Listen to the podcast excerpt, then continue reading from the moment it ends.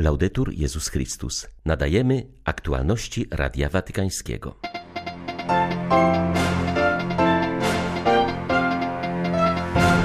Pandemia nie może być alibi usprawiedliwiającym zaniedbania w dziedzinie sprawiedliwości i bezpieczeństwa w pracy, przypomniał Franciszek włoskim przedsiębiorcom. Szef watykańskiej dyplomacji jedzie do Libanu. Jest to wyraz troski papieża o mieszkańców tego pogrążonego w ogromnym kryzysie kraju. W dotkniętym wojną regionie Tigraj ludzie masowo umierają z głodu i braku lekarstw.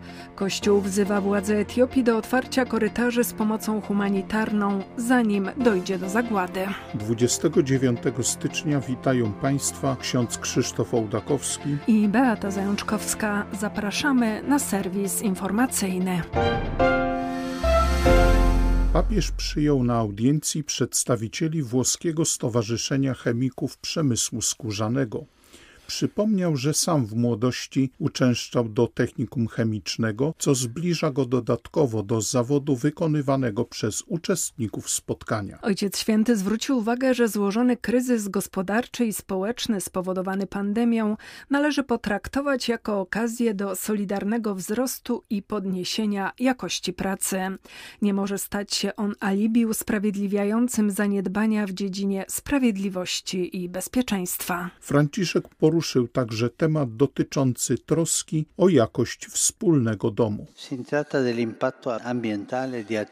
Chodzi o wpływ na środowisko działań, które wykorzystują chemikalia do obróbki materiałów, w waszym przypadku skór, które są przeznaczone do produkcji torebek czy na przykład butów. Tak wielu rzeczy używanych każdego dnia, a zwykle nie myślimy o pracy, która jest w nie wkładana. Także wy jesteście wezwani do wniesienia swego specyficznego wkładu w troskę troskę o wspólny dom, a możecie to uczynić właśnie przez sposób, w jaki podchodzicie do własnej pracy. W tym celu bardzo cenne jest zrzeszanie się, ponieważ dzielicie się swoją wiedzą i doświadczeniem, a także prawnymi i technicznymi nowościami. W ten sposób pomagacie sobie nawzajem rozwijać się w stylu społecznej i ekologicznej odpowiedzialności. To wielka sprawa. Dojrzeliśmy w tym. Arcybiskup Paul Gallagher odwiedzi Liban. Wizyta szefa watykańskiej dyplomacji będzie obejmowała spotkania z władzami politycznymi i zwierzchnikami religijnymi. Jej celem jest wyrażenie troski i bliskości papieża Franciszka z narodem i kościołem libańskim w trudnym czasie. 75 lat po nawiązaniu stosunków dyplomatycznych z Watykanem ten bliskowschodni kraj przeżywa poważny kryzys społeczny, polityczny i gospodarczy. Sekretarz do spraw relacji z państwami spotka się z władzami, patriarchami, biskupami katolickimi oraz prawosławnymi, a także z przywódcami religijnymi muzułmanów i druzów. Odwiedzi kilka znaczących miejsc i wspólnot oraz weźmie udział w otwarciu sympozjum Jan Paweł II i Liban.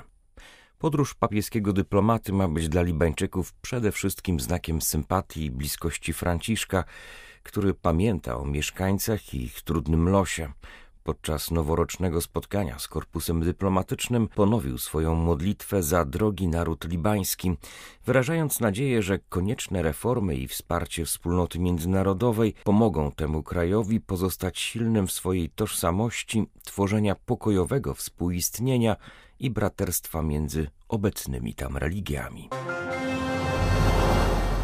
We Francji narasta zagrożenie radykalnym islamizmem. W tym tygodniu udaremniono kolejny zamach na katolicki kościół.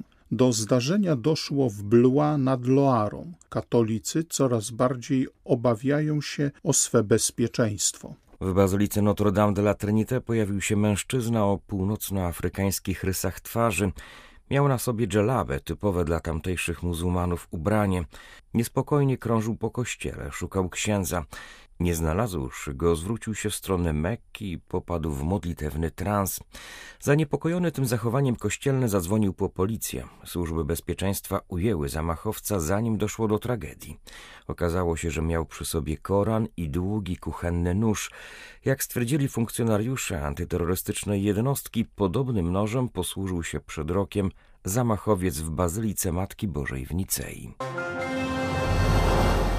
5 tysięcy osób zmarło z głodu i braku lekarstw w ciągu trzech miesięcy, podczas których władze Etiopii zablokowały dostarczanie pomocy humanitarnej dla mieszkańców ogarniętego wojną regionu Tigraj.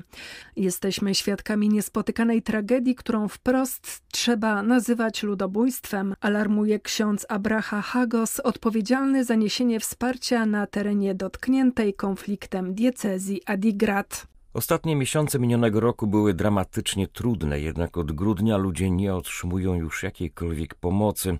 Rząd w Addis Abebie zablokował wszelkie korytarze humanitarne, tłumacząc to niebezpieczeństwem przejęcia transportów przez rebeliantów, a lokalne zapasy się skończyły. Władze blokują też kościołowi dostęp do kont, co sprawia, że nie ma pieniędzy na zakup żywności i leków.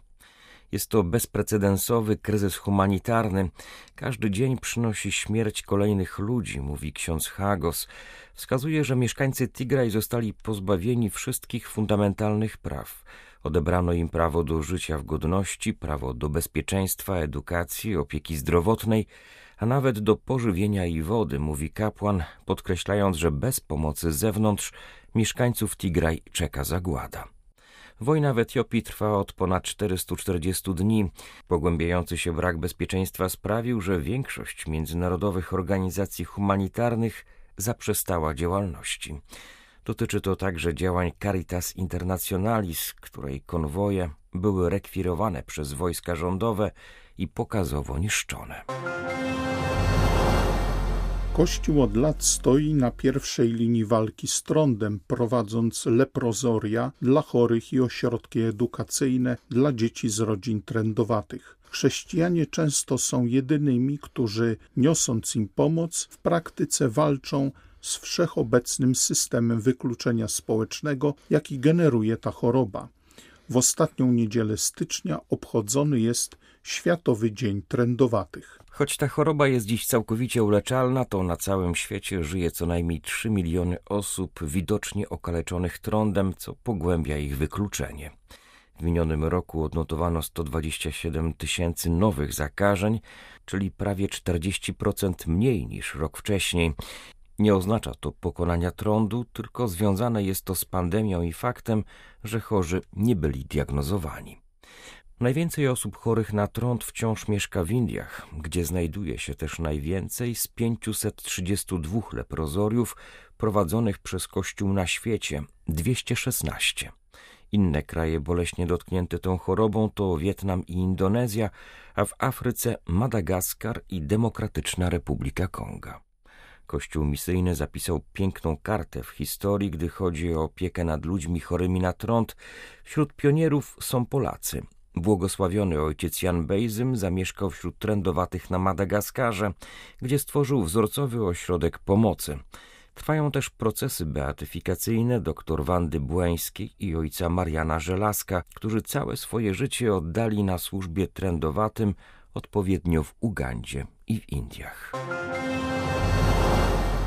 Hiszpanii rośnie liczba samobójstw wśród dzieci i młodzieży. To smutna rzeczywistość pokowidowa. Teraz widzimy prawdziwy skutek pandemii, mówi przewodnicząca Hiszpańskiego Towarzystwa Pogotowia Pediatrycznego. Samobójstwo jest już drugą przyczyną śmierci wśród młodzieży w wieku od 15 do 29 lat. W ciągu ostatnich lat, a szczególnie kiedy rozpoczęła się pandemia COVID-19, zdrowie umysłowe dzieci i młodzieży stale się pogarsza. Wykazują więcej objawów depresyjnych, samookaleczeń i zachowań samobójczych. Sytuacja jest alarmująca, czytamy w komunikacie Hiszpańskiego Towarzystwa Pediatrycznego. W ciągu ostatnich dwóch lat wzrost problemów umysłowych dzieci i młodzieży nastąpił o 44%. To jest smutna rzeczywistość nowej normalności, w której jest tyle cierpienia, ale nie poświęca się mu należytej uwagi, podkreśla Paula Basquez, przewodnicząca Hiszpańskiego Towarzystwa Pogotowia Pediatrycznego. Lockdown, brak kontaktu z rówieśnikami, nadmierne używanie technologii, śmierć członka rodziny, czy też obwinianie się o zarażenie rodziny to niektóre z powodów, jakie prowadzą do sytuacji samobójczych. Paula Basquez zwraca uwagę na pilną potrzebę Krajowego Planu Prewencji Samobójstw wśród dzieci i młodzieży, który obecnie nie istnieje. Z Madrytu dla Radia Watykańskiego ojciec Marek Raczkiewicz, redemptorysta. Odnośnie prawa, które zakazuje we Francji terapii konwersyjnych wobec osób LGBT, opinia publiczna padła ofiarą dezinformacji i manipulacji, uważa przewodnicząca prorodzinnego ruchu Manif pour tous. W tym tygodniu parlament przyjął ustawę, która wprowadza dodatkową ochronę dla środowisk LGBT. Zdaniem Ludowin de la Rocher prawo to uderza przede wszystkim w rodziny. Nowe prawo pozbawia w istocie rodziców możliwości jakiejkolwiek rzeczowej rozmowy ze swymi dziećmi, kiedy doświadczają one zaburzeń tożsamości płciowej. Sformułowania użyte przez prawodawców są tak niejednoznaczne, że bez trudu będzie można postawić rodziców przed sądem i pozbawić ich władzy rodzicielskiej. Wszystko to dzieje się w sytuacji, gdy młodzi są poddawani coraz bardziej agresywnej indoktrynacji ideologią gender, zarówno w szkole, jak i w kulturze. Konsekwencją tego jest lawinowy wzrost wniosków o zmianę płci wśród nieletnich. Każdy, kto będzie chciał im pomóc, może stanąć przed sądem. Arcybiskup Neapolu napisał przejmujący list do kapłanów i sióstr zakonnych, którzy posługują w tym mieście deprawowanym przez układy mafijne. Podziękował, że prowadzone przez nich parafie i ośrodki są źródłami nadziei na ziemi, która zdaje się być jedynie miejscem ucisku, przemocy i śmierci. Arcybiskup Domenico Battaglia wskazał, że Kościół nie może przemilczać mafijnych układów i zamykać oczu na przestępcze działania. Jest to już kolejny list arcybiskupa Neapolu, w którym bezpośrednio odnosi się do działań Camorry. Trzy miesiące temu skomentował eskalację mafijnej przemocy w tym regionie i wskazał, że w żadnym wypadku nie należy czekać z rezygnacją i patrzeć jak Neapol umiera. Teraz arcybiskup Batalia bardziej skupił się na ludziach Ewangelii, którzy przez swą codzienną posługę starają się przemienić przyszłość tego terytorium nawiązał do cichej i prostej posługi wielu kapłanów i sióstr zakonnych, będących twarzą Kościoła, która nie kłania się mafijnym układom, tylko przywraca ludziom godność i daje nadzieję. Arcybiskup Batalia podkreśla, że w życiu neapolitańskiego kościoła nie ma miejsca na neutralność i lęk. Neapol potrzebuje odważnych proroków Ewangelii, którzy dadzą nową przyszłość temu udręczonemu miastu. W ramach trwającego w całym kościele procesu synodalnego biskup Płocki Piotr Libera spotkał się z przedstawicielkami kobiet swojej diecezji. Podczas trwającej trzy godziny rozmowy uczestniczki zwróciły uwagę na potrzebę dobrej formacji duchowej kobiet w Kościele oraz wzmocnienia duszpasterstwa rodzin. Przysłuchując się debacie, przekonałem się, jak bardzo jej uczestniczkom zależy na dobru Kościoła. Świadome są one nowych wyzwań i zagrożeń, jakie niesie laicki styl życia. Panie wyraziły także wolę kontynuowania tego rodzaju spotkań, zgłaszając postulat powołania diecezjalnej Rady Kobiet. Niektóre z tych pań są już w tej chwili zaangażowane albo w szkołę nowej ewangelizacji, są obecne w domowym kościele. Są to osoby w różnym wieku. Byłem im wdzięczny za to, że nie tylko to była jakaś litania życzeń, ale były to również konkretne propozycje zaangażowania się w życie wspólnoty kościelnej, parafialnej. One potrafią przekładać te swoje ideały płynące właśnie z Ewangelii także na życie społeczne, na te środowiska, w których y, żyją i pracują. Były to aktualności Radia Watykańskiego. Laudetur Jezus Chrystus.